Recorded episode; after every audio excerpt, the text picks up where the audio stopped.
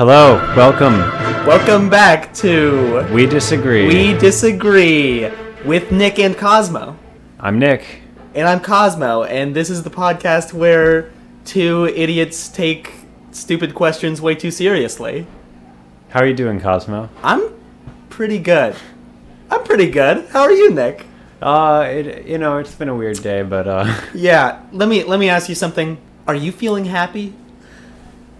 Yeah, I would say so. I'm like generally content That's right good. now, and most good. of the time. Well, Are you? Oh, you can't ask ask me something like that, Nick. can't ask me something so personal so soon in the pod. well, I asked because it's our uh, it's our theme this week is happiness. What do you think about that? Uh, I'm indifferent to it. Indifferent to happiness. Yeah. Well, not as I didn't mean that as a concept. Yeah. Although, now that you mention it, Maybe we'll get into it. I feel like uh, in order to be happy, you can only do that with the spirit of indifference to happiness. It's one of those things that if you go about seeking it the most straightforward way, if you try to attain happiness by attaining mm-hmm. happiness, it's really counterproductive. But if you can kind of master that like Zen like indifference to it, Yeah. then you paradoxically can acquire it. I mean, what do you mean? Like, like, like you need to, you know, focus on something else? Like people who are really into people gain happiness maybe through hobbies because they're just focusing on not being happy or not focusing. Yeah, I think that happiness is not strong enough to stand as an end in itself. That it is the feeling of satisfaction that happens when another end has been realized. And so, um, Well, you know what you know what Schopenhauer says about happiness. no, I don't. He says happiness is only the momentary alleviation of desire. Just at that moment where you achieve something you desire, for just a moment you are you are happy, and then you you launch right back into the suffering of desiring other things that you can't have. Hmm. I disagree. Okay. Well, the name of the podcast isn't "We Disagree with Schopenhauer," although I'm sure we would have enough content for that. We disagree with Nick and Cosmo and Arthur. Is that his name? Arthur Schopenhauer, right? I didn't. I, I didn't know his first name. Wait, I have to Google this now. Yeah. yeah. Look at that, Arthur Schopenhauer. I would never have guessed he had such a normie name. He doesn't strike you as an Arthur. No. Well, I uh, do. You do you like any songs about happiness? Uh, no. No. well, Do you? Yes. You know, it was actually very difficult to find a song about happiness. Similar to what you're saying about being happy is really about focusing on something else. All songs that are about happiness are really about something else. Uh-huh. But I have found one that I enjoy that is not Happy by Pharrell that is a, I really think is about pure happiness. Oh, I know one that I like. What? Happy birthday. It's not about that's not even about happiness. You can sing happy birthday on a sad birthday. well, then it would be a lie. I guess. I You think that just because it's your birthday, you have a blank check to run around telling lies to people? No, you you have an obligation to do it. Even if someone is sad, it is your obligation to say happy birthday. I mean, do you think it's birthday. in good taste to sing happy birthday if your birthday is 9 11? Yes, I think it still is. I think it, no matter what day, maybe not on you know 2001. Maybe no, even then. Really? Even then, yeah. People people certainly sang happy birthday in a in a sad way.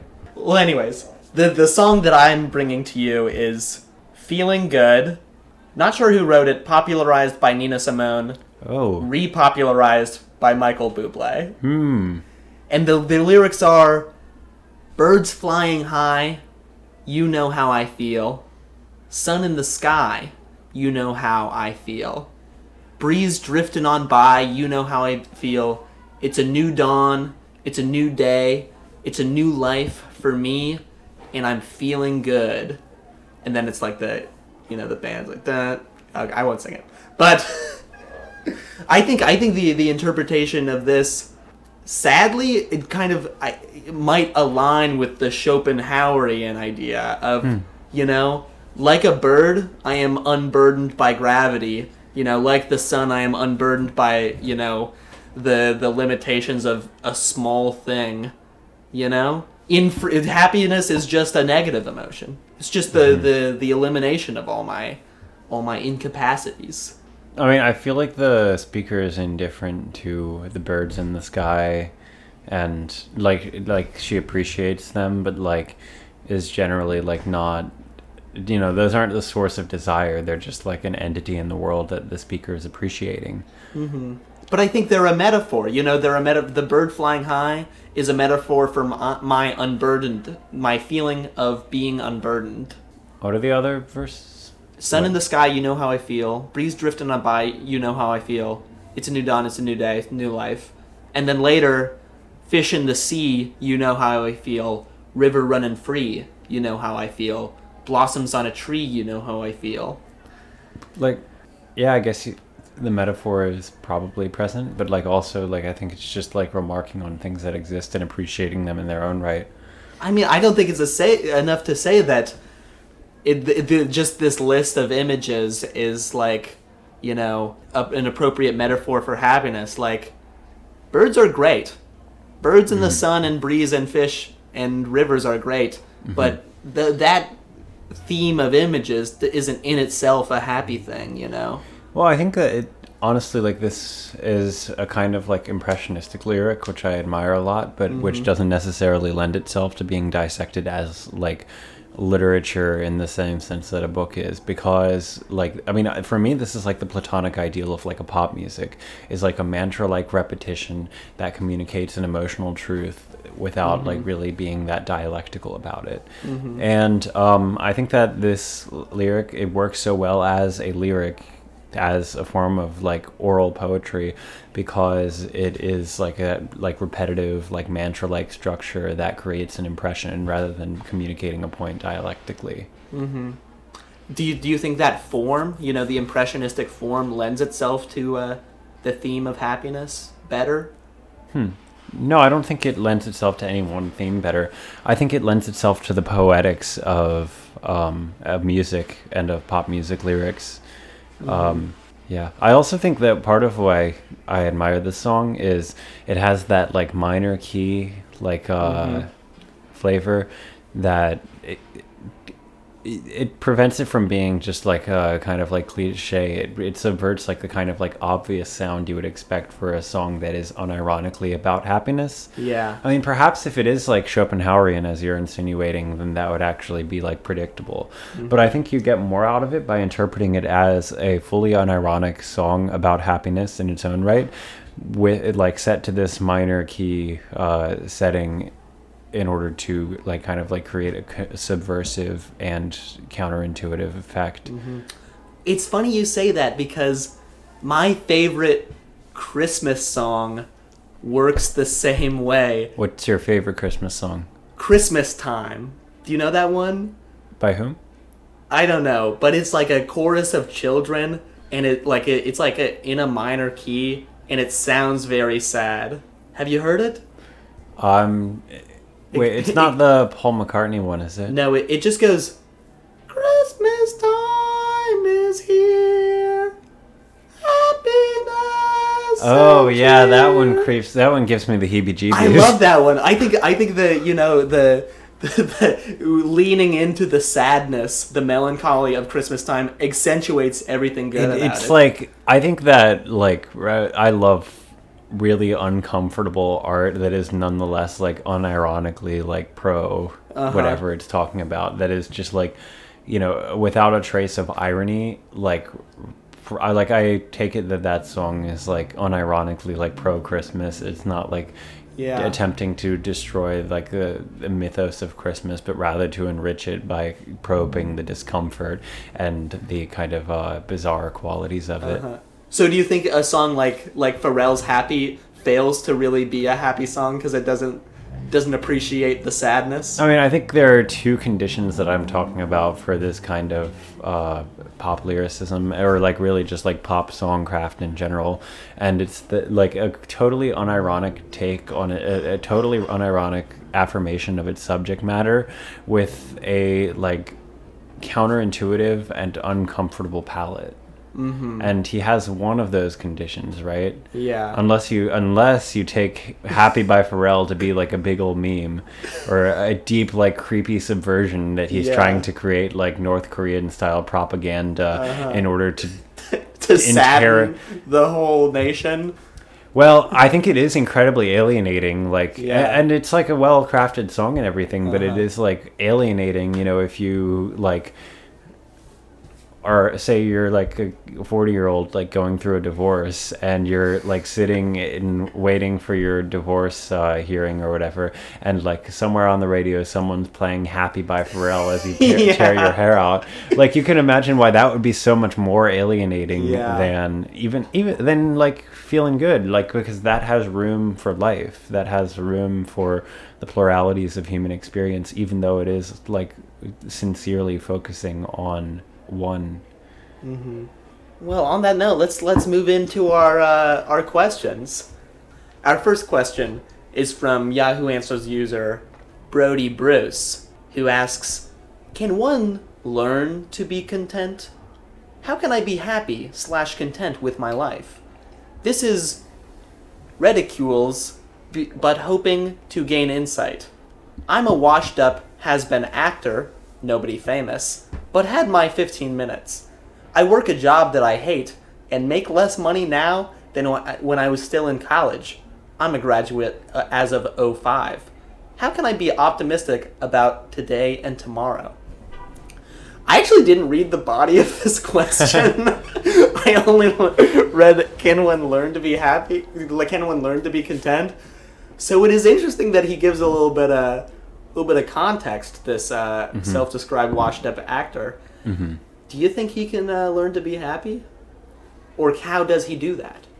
Um, I guess to elaborate on my position from earlier, I believe that emotional states are very um, fleeting and they're very ephemeral and they wash over you like waves with very little control on your part. The only thing that you can do really is by expending a great effort, you can absolutely make it worse. So if you go out of your way to be happy, I genuinely think that you will make yourself miserable in the process more often than not. Mm-hmm. But if you, you know, there are going to be people that I just think are congenitally or circumstantially like cursed with misery. And I think that not recognizing that basically amounts to placing like some kind of blame on them for their sordid condition. But what would your advice to this guy be? Like, should he? So he he definitely shouldn't go out and ask people how to be happy, because that will lead to misery. Is according to you? I mean, he's asking. It's a fair question to ask, but I think the answer is like stop trying. Yeah. Nietzsche says, uh, "Man does not seek happiness; only the Englishman does that." That was my prepared quote. Wait, what? No. All right, So we'll get to that it later. but- But like, but like, w- wouldn't you say something like, uh, like focus on something else? You know, focus on. You know, this guy has already, apparent, I assume, tried really hard to be an actor.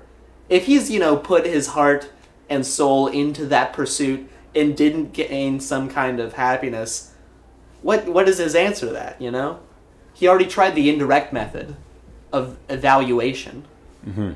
well, he tried to value acting in its own right, at least as it seems, and um, yeah, it, you stumped me, Cosmo. I uh, I've got you.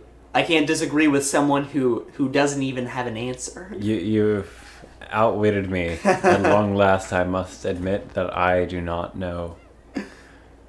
Nick, Nick has admitted that he does not know how to be happy. That I I recognize the conundrum you're facing me with mm-hmm. in this particular case study, and I have nothing to say about Yeah. the mat. I'm sure I if I consider it, I could come up with a clever answer. But right for the time being, you have me stumped. My my answer would be try again. You know, maybe Okay, not yeah, acting. Choose something that's else. right. Like like acting didn't work out. Start you know maybe something more feasible that will it probably result in a job that you don't hate. Try again and uh, see where it goes. Yeah, I agree with that. Mm-hmm. We agree. We agree. But what's the? Well, I guess the question then is, what's the logical step after acting? Depends on what his talents is. He doesn't have any talents. He's an actor, Nick. Then he should just become an economist or something. I don't know. Economist. You know, a profession that rewards uh, people with no talent. I guess. Yeah, yeah. Go play the stock market. Yeah. Either lose all your money and die, or become a become rich. Yeah, I guess you got to push it to the extreme at that point. You know, what do you have to lose? No, wait, no. He has so much to lose. What? His life, his money, his job, even though he hates it. Yeah. Remind me, what's his job again? I don't. He he doesn't say. He just said he hates it, and he makes less money than when he was in college, which is confusing. Hey, me too. yeah. I need to talk to this guy. I feel like we have a lot in common. Yeah. you probably do. Well, we can move on to our next. Uh, our next one is from an anonymous user. Anonymous user nine years ago asked, "What do you think heaven is like?" Sometimes it upsets me a bit to think that we're all going to die one day. But if we're going to heaven and it exists, it would be great. Do you think you see all your friends and relatives there? Is it all peaceful and perfect? What do you think it's life like? And I mean, I chose this because uh, because of the, the conundrum of, you know, what it's what it, what it's like to imagine a perfectly happy place. You Mhm. know, it's it's uh, it's hard, maybe impossible. Oh, I think it. Heaven is an eternity of Jimi Hendrix, XXX Tentacion, and um, Bob Marley, all jamming out in one epic concert for all eternity. Or is it really them? It's a is it their souls who went to, or are you only experiencing? no, there are only three musicians, and they are uh, they the, who went to heaven. And uh, Oh, all the rest of, of the musicians went to hell. No, And- I don't know. I uh yeah, that is, I feel like that is kind of like the pop culture image though. It's just like all your favorite rock stars like jamming out for eternity. Like Even though they suck and are horrible people, yeah, like they're they're the ones in heaven. but um I think that I I've thought about this a lot recently too because it's honestly very counterintuitive to me to say that heaven is a place without suffering. I feel like it would be more dynamic if it did have suffering and I feel like by its nature, it really would have to be beyond pleasure and suffering, so much so that those categories have become obsolete and that you enter into the beatific vision and it just becomes a perfectly like Mhm. aesthetic and uh, sustainable existence. And that unsustainability is something like the unsustainability of happiness is something that we're uniquely cursed with on exile on earth Mm-hmm. but that it's something that um well happiness is constantly disintegrating it's constantly subjected to entropy but there is something beyond that a value beyond that that might be similar in some respects but is greater and ultimately like incomprehensible So it is so so the form of heaven is similar to happiness, but it is not happiness. right i would say that that is probably because like happiness like it's very grounded in like i would argue like contingent like psychological features of earthly existence and that there is Mhm. in the beatific vision there is a kind of uh, overcoming of the very like uh, framework of like the meta of happiness Okay. So what what that means is when you supposedly get to heaven and you see uh, Jimi Hem- Hendrix and Marley and Tentacion jamming out, you know, although you feel a wave of happiness, you know you're in hell, and there will be some contrapposto twist to uh, to show you that you know. yeah you know there's um i don't know if you know it but there's a twilight zone Yeah. episode uh, Exactly. a nice place to visit which i think honestly the spoiler is like kind of obvious yeah. if you uh, know where it's going you know where it's going Spoiler alert for a 50 year old TV show. uh, rosebud is citizen kane's sled But the the the the the, the, the episode is is it like a a gambler? It's a is it- felon. Like he's yeah, like shooting thief. at the cops or whatever. He's Yeah. like, "You'll never catch me, coppers!" and, And, he then loves they to steal. they shoot him down, and then he wakes up. He's just like unscathed, and uh, there's like this this tubby guy that takes him around, and he's just like, "Well, what is it you would like? I can give you what you would like. Here, here." He's like, "Oh, I want to, I, I, I want to." I want a girl who won't stop and fancy clothes, and I'd like a car that goes over 80 miles per hour, and like, and uh, they um, you know, he gets everything he wants, and after a few months, he gets so sick of it and alienated, and uh, he's like, you know what, I want to go to hell, and he says, and the tubby guy that's been his guide says, you are in hell. Yeah, exactly. If you're feeling happiness, you know you're in a bad place. yeah. Speaking of heaven and hell, this is just a tangent. People are always telling me I should watch The Good Place, and I never will. Oh, I, I, promise. I have hate watched The Good Place on occasion. Yeah. I um, it, like honestly only like I can only tolerate like three episodes, even like uh, ironically, but um, it, it's just like aesthetically everything about it is so grating to me. Mm-hmm. Also, I heard someone spoiled the ending for me, and spoiler alert for a two-year-old t-shirt t- TV show. So I guess ostensibly like they all like opt into their own annihilation at the end, Mm. which proves the Christian thesis that an afterlife without God would be so fundamentally meaningless that annihilation of the self would be the more rational outcome. Mm-hmm. Yeah. So, or, or heaven without God is even so meaningless that. Yeah. What do you think of that? Heaven without God. I mean, I don't believe in God. I mean, in a very strict sense. I'm not sure if it would be possible to exist without God. I think my idea of God is so broad that it would be impossible to describe, really describe an existence that didn't include him, it, her, them. Hmm. Yeah, I just, uh, I guess the point that I'm trying to make is that unless everything is ordered teleologically towards an ultimate good that is like goodness itself, that is good by virtue of like its very nature, then um, if it's not ordered to something like that, then all of the value is contingent, and then nihilism ultimately carries the day, even if it is like this perfectly like like kind community, like like you see in the Good Place. It Mhm. um, it's a a creepy show. I uh, am not not a fan. You hear that? Every friend who has recommended the good place? Stop! Stop! I won't. I I will resist your tyranny, and I oppose it. Nick, could- you couldn't even resist it. You watched it ironically. No, no, I couldn't resist my will to turn it off. I was Ah. hate watching it, but I couldn't even follow, like carry on with it because Yeah. I honestly didn't even get that much ironic enjoyment out of it. Mm-hmm. Well, okay, okay. Our, our next question, I think, will really get down to brass tacks. It is from an anonymous user one decade ago. They ask, Happy hour? What in the world is happy hour? I, What's how happy hour, Nick? four thirty to five thirty Okay. I think I'm usually asleep at that time. p.m. Yeah. Really? Yeah, that's my nap time. Oh, you you're into naps. Yeah, I do naps. I uh, I've probably had fewer than twenty naps in my adult life.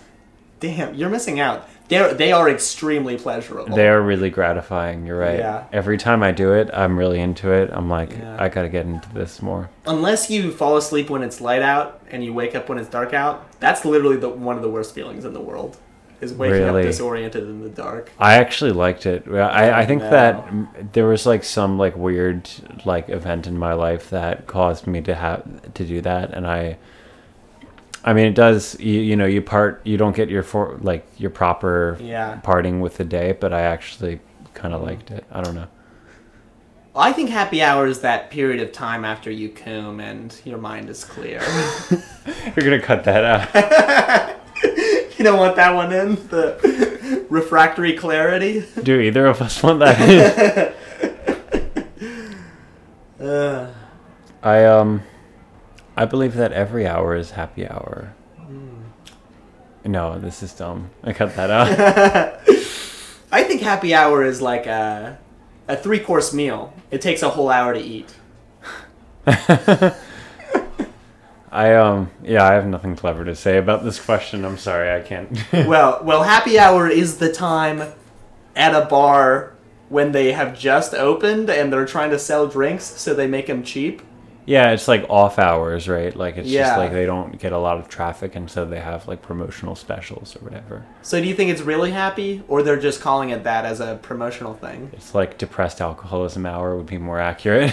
So, oh, so it's really the it's no, no, no, no. I, I, I'm just. Is that your the line of thinking that you're pursuing? Or? No, no. I'm just wondering, like, you know, is there any? I am any happy. validity? I well, for what it's worth, I'm not a. I'm not very keen on night drinking. I actually think that it's Uh-huh. better to happen in daylight. Nothing good happens after like 11 p.m. Yeah. And uh, so I'm a big fan of happy hour as a concept because I think that the more the culture normalizes like light day drinking as opposed to night binge drinking, the Yeah, I I have noticed that when I when I have an occasion to drink in the day, it's usually a pretty happy one. Yeah, and you like you get to ride it out. You know, you ride it out, and then you kind of ease gracefully into sleep and bliss. Yeah, I do. Sleep in bliss is pretty happy.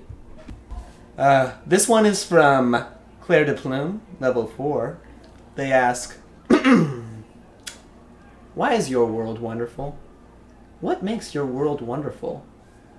Cosmo Hintzman. You're too sweet. Think my you, you your world would be less wonderful without me? Yeah, I wouldn't be here. You wouldn't. Yeah, you wouldn't be here. I wouldn't have been born if not for my father, Cosmo. Thank you for uh, for giving birth to me. You're welcome.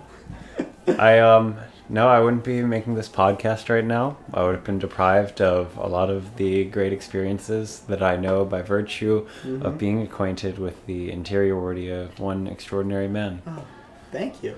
Do you think it makes it less wonderful the idea that if you weren't here, you might be doing something equally exciting? Yeah, I would be in like Tajikistan right now, Yeah, you'd like be finally skydiving. like s- uh, skydiving or like Over the the consolidating desert? my power or Yeah. No, I mean I probably wouldn't. I would probably be like at home like I would probably be sleeping to be honest. At ten thirty. I work tomorrow. Ah, a First- working man. First day. He, an educator, Yes. educating on the pod, and then educating in our mosques. I'm to I'm to play uh the pod for the kids at the mosque and that's to be their their history lesson of the day. yeah.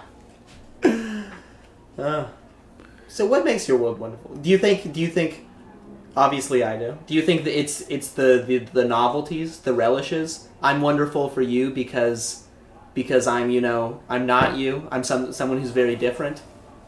I think a lot of like the vividness of my interior life or of any human's interior epistemic state is really superfluous. Like there's honestly no like evolutionary like there's no real strong evolutionary reason for like the pure weirdness and like kind of like superfluous like poetic quality Uh-huh. of our lives. It seems very arbitrary and I feel like that is like downright miraculous. Mhm. I actually uh, just went to the American Museum of Natural History for the second time uh, a couple days ago, and every t- the both times that I've been there, it's been a genuinely like spiritual experience to look Mhm. into a wax figure of a water buffalo, but to look at that and to just think that I am standing here on the same earth where something that looks exactly like that is just like you know roaming around the prairies like of Africa like somewhere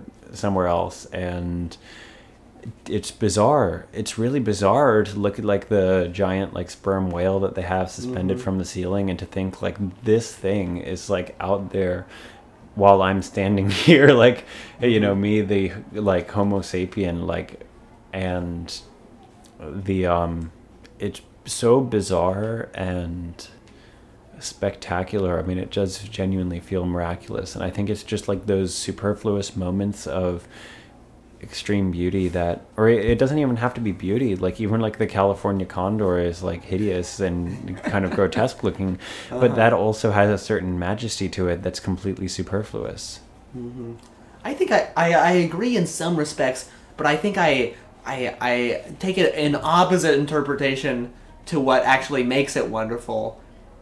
I think, you know, that the that absurdity and bizarreness is really great, but it's really consistency that enables us to feel wonder in the world. You know, Mm. I am happiness when I do the same thing every day, when I eat the same thing every day, you know, and hang out with the same people. And in that extreme consistency, I am able to appreciate the little, very absurd things much more. You know, if my t- life was totally random and beautiful and absurd, I wouldn't even really see it that way. It would just be so stressful and uh, and jarring.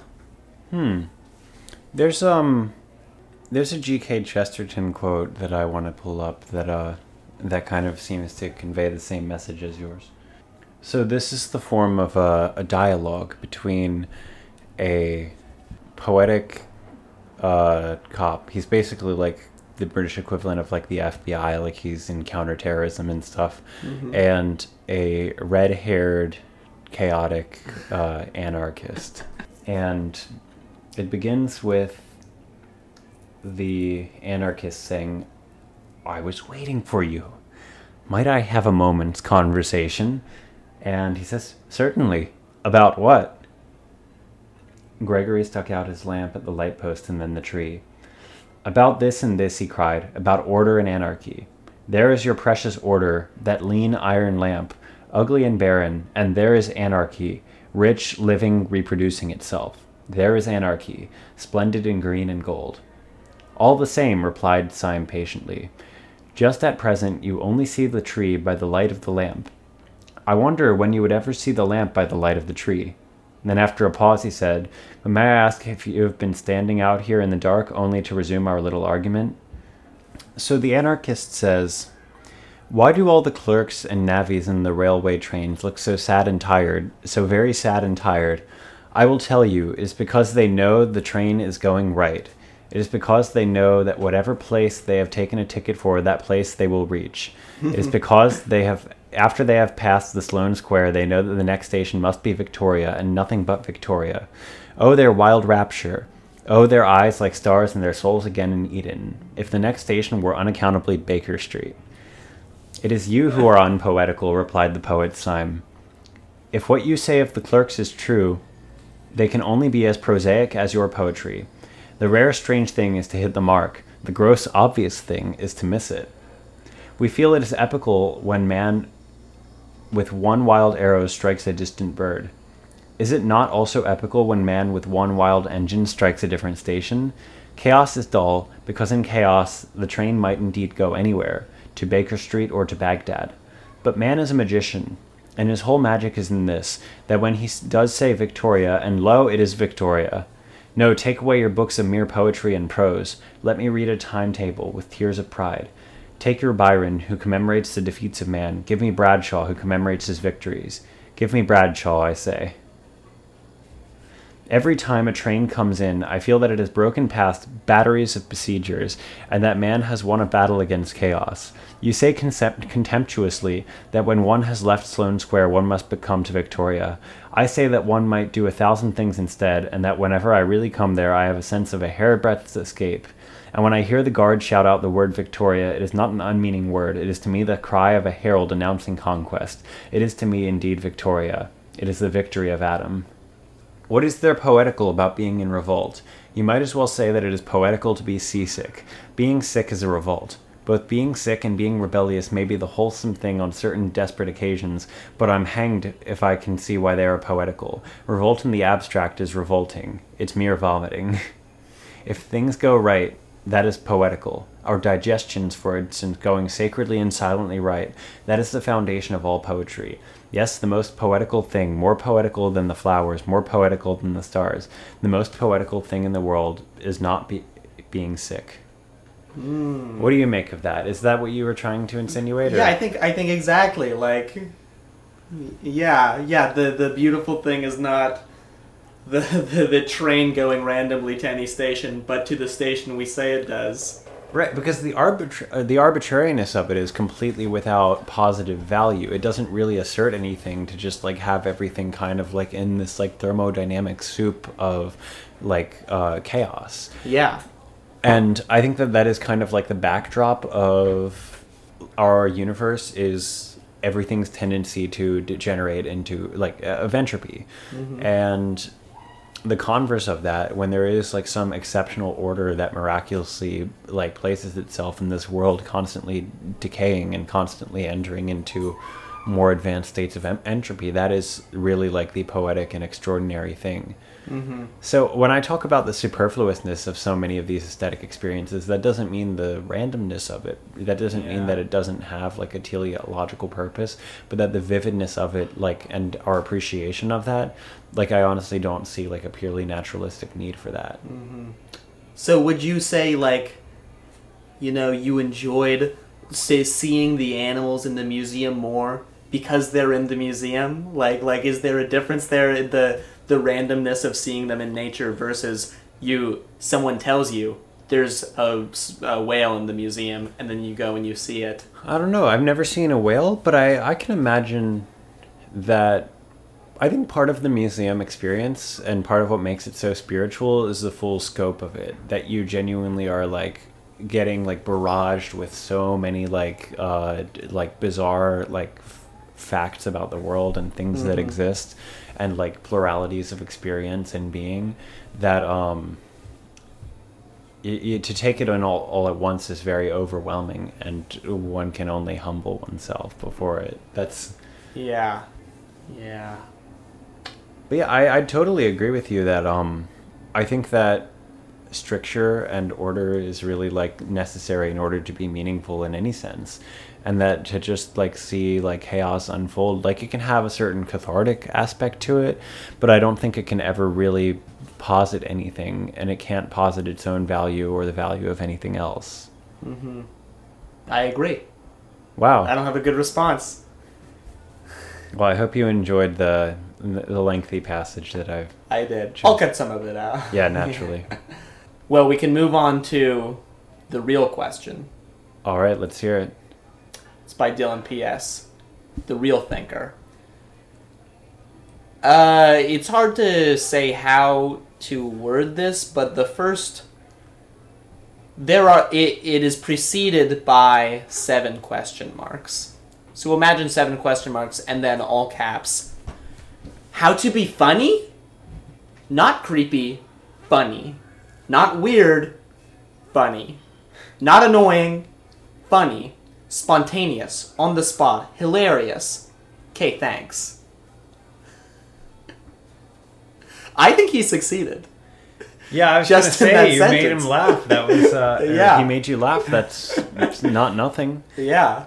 I don't know. It's really hard though because it is something that like if someone's earnestly asking for advice in this respect, It might be impossible. I honestly have very little to tell them except you have the magic touch or you don't. I mean, I think like socializing and like being socialized is really key to like picking up on the cues that are key for humor. So I think you can uh, just become more familiar with that, but no, I don't think like like it really is like you know it's something that you have to feel. It's not really something that you can systematically catalog. I disagree. I think I mean if there's if there's one thing I have learned from t- taking college creative writing classes, it's that there are some objective things you can do to make your writing better. Uh, like, Like like poop and pee and yeah, insert yeah. Uh, un- underpants. like- exactly. I mean, you can learn a joke and you can pr- just practice the timing such that you do it exactly how a comedian formulated it and that'll be funny.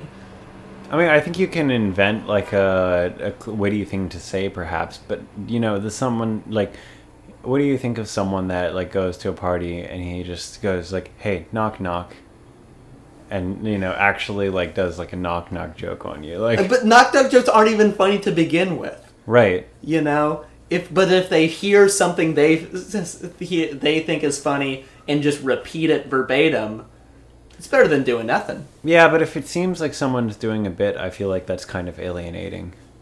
Oh, you haven't seen my bits. You haven't Really? seen my funny bits. You've seen mine, and I know you're not too keen on them. yeah, you got some good impressions. that's true. Yeah. I, don't- I think that the thing is like humor is by its nature non-parochial What do you mean by that? that if you are really like locked into a certain model for understanding the world and cannot see past that model you will not be very perceptive of humor. And being parochial is really just being obsessed with your own models to the point of not really being able to get around them. So if someone so i think that that is a very systematizing tendency and um I mean, people who think like that can be unintentionally funny, but like they're not really like uh, in a good position to appreciate humor because the humor lies in disrupting that paradigm that they're using. So then the answer to how to be funny is is be open minded and like appreciate how things seem from other Yeah, people's just perspectives. I think you, it really is crucial to like see outside of your model for understanding a given situation, or to, like you know stick with it as long as it's useful, but also like consider like an alternative paradigm for viewing that situation. Yeah. So uh, just walk a mile in someone else's shoes. Go Yeah. live in a different country. That's funny.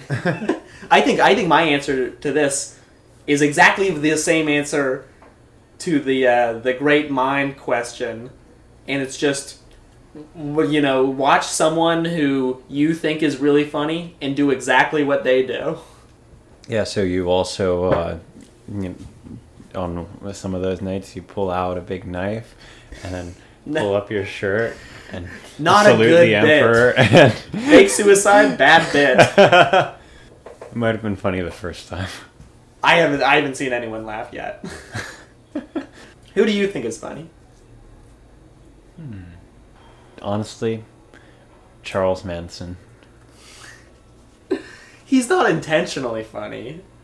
He has a very unusual charisma. I mean, when you see like the because like his interviews, like they really do just have like this off the wall energy. Like you never know what's gonna come out of his mouth. It's very Yeah. off the wall.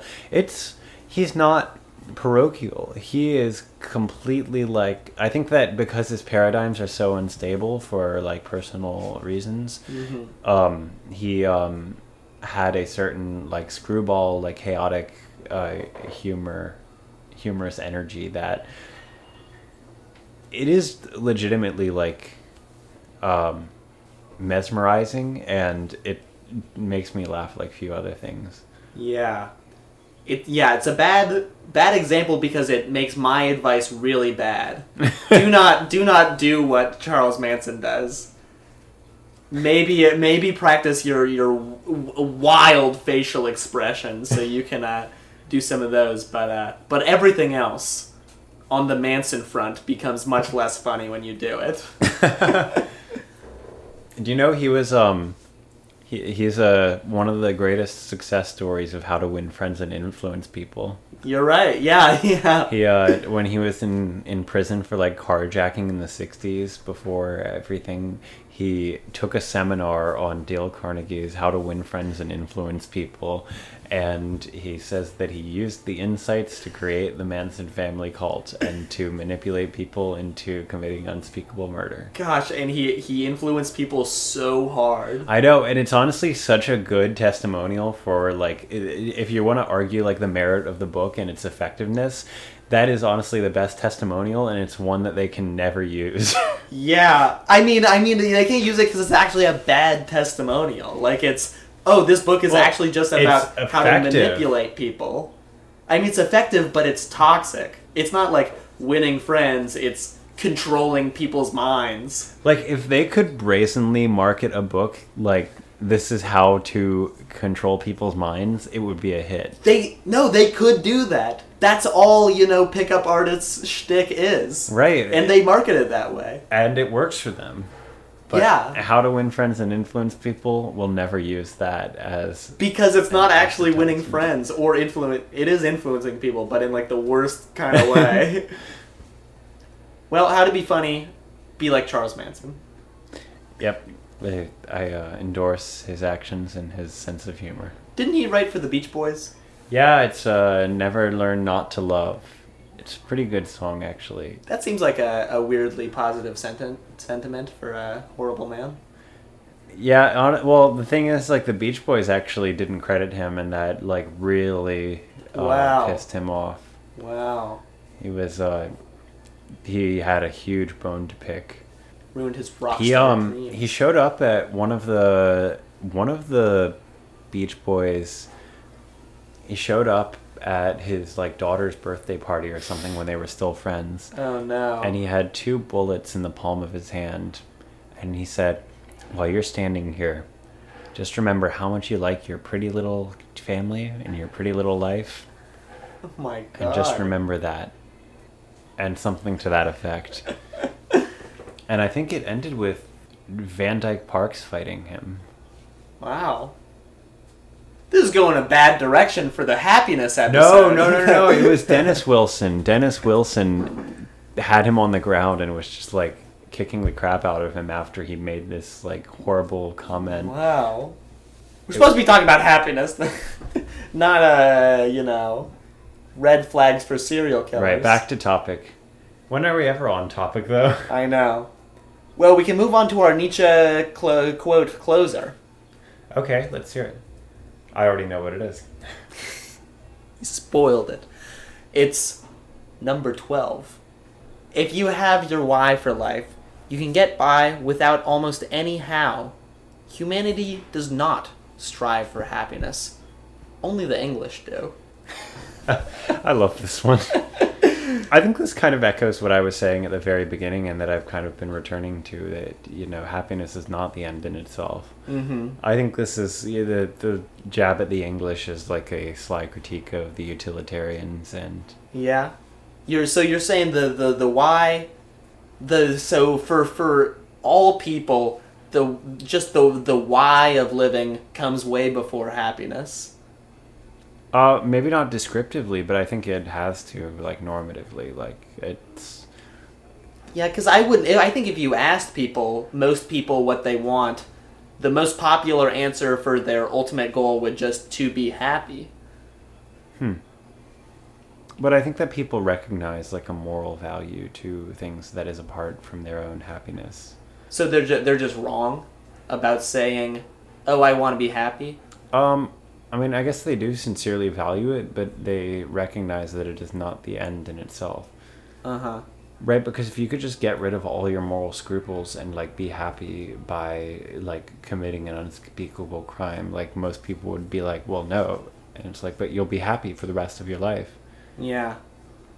I guess it's kind of like what you brought this up at an, another episode, but the concept of like the beautiful utopian city resting on like a child being tortured. Uh huh. Yeah. Even though they know they're happy.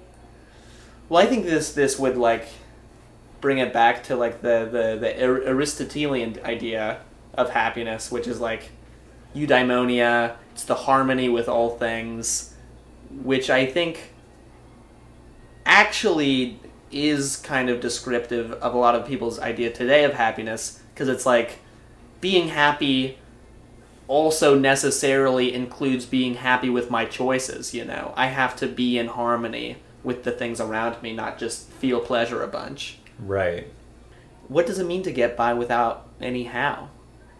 Like just living in this darkness where I know what I want and I have no idea how to get it and that's enough for me. I'd rather But I think he's saying that the how is uh, expendable, right? That you can tolerate. He says you can tolerate any how. If can you repeat it? Mo, what I said or the or the thing. The quote. If you have your why for life, you can get by with almost any how. Humanity does not strive for happiness. Only the English do. Right. You if you have like an ulterior purpose that you've decided to stake everything for, then I think you have an incredible capacity to tolerate changes in subjective hedonic conditions. The subjective hedonic conditions. What do you mean? of your life, of your pursuit of that end. Mm-hmm. Because people really do go through intense misery for an end they've designated. Yeah. Fairly often, you know? So the anyhow is just like choosing to be in pain, perhaps. Yeah. Yeah, choosing to suffer for Mhm. this end. Yeah. You ever suffer for your ends? Every day. How do you suffer? You don't suffer. You know, sometimes I can't reach the remote control.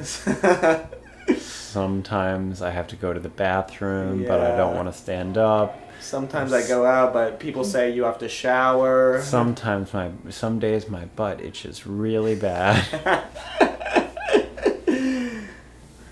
Yeah, but I wouldn't be happy without that butt itch. Nope, I think it's honestly, you know, in to paraphrase Nietzsche, the butt itch implores go. Reaching for the remote implores go. I have uh, another each Nietzschean epigram that came to mind on topic. Yeah? What is happiness? The feeling that power is growing, that resistance is overcome. I'll be upfront with you. I learned that one from Civilization 4. that's a good that's a good one. I- It's a real uh, Chad epigram. I don't really know if there's that much to unpack, but what's your take? I mean, I I don't know. I mean, maybe he's right. I I I think he's only right in the sense that he agrees with Schopenhauer. Mm-hmm. You know, but the growing power, I don't. I really, I don't really see how that is. Like, I feel happy when it's Christmas time or when I'm eating a a good meal. I don't. I, it's hard to interpret how my power is growing in those moments. Yeah. Well, I guess your power to reconcile yourself with your surroundings, perhaps, by just like feeling satisfied with Christmas, it means that your surroundings have come into harmony with your interior being. Yeah. To be fair, uh, "Feeling Good" is a very powerful song. You know, when I listen to it, it feels like it's not just about. Pa- it does feel like happiness is inexorable, inexorable with power. Mm-hmm. In that case, you know, Hmm. I'm one with the birds. I'm one with the river. I'm strong like the sun. That's my happiness. I doubt Nina Nina Simone is a Nietzschean, but uh, you know, think the song goes that bl- that way. Well, that's a nice thought. Yeah, I uh, are you ready to wrap up or? yeah. I do think uh, for uh, "Happiness" by Pharrell is one of the least powerful songs. "Happy" by Pharrell, extremely unpowerful. Oh, I think it has a power, but it is of a dark and uh, uh, occult variety. Extremely dark power. It's the wrong kind of. Oh yeah, happiness. "Happiness" by Pharrell. Yeah. I mean, it's a well-crafted song. I have to admire it because it really does plumb the depths of the human psyche, and it's absolute dysdaimonia. it's it's disharmony with all all that is in the world. like there are stories about like the um the CIA like using music to torture people, or like even like the military. Like I think when um Manuel Noriega was in Panama and the U.S. invaded, they they besieged his compound or his mansion or whatever, and they were just playing rock music and pop music at deafening volumes. Mhm. And I'm imagining if they did that with Happy by Pharrell, Yeah, which did not be- exist in the 90s. But that really It would you think powerful. I'm you think I'm joking when I say that that No, is- I believe- has I- a perverse demonic power. I remember reading power. like the list but- of songs that they used, and it was like it was like the repetition, titious pop songs. Right. Yeah.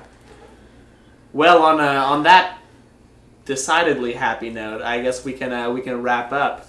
You can check out our YouTube page, Hegelology, H E G E L O L O L L G Y. You can uh, find me on Twitter if you feel so compelled at N J D O L I N G E R. That's at N J Dolinger. And if you, it, it- this is not a requirement. I promise you, this is only if you even slightly desire to. You can have a great week. See you next week.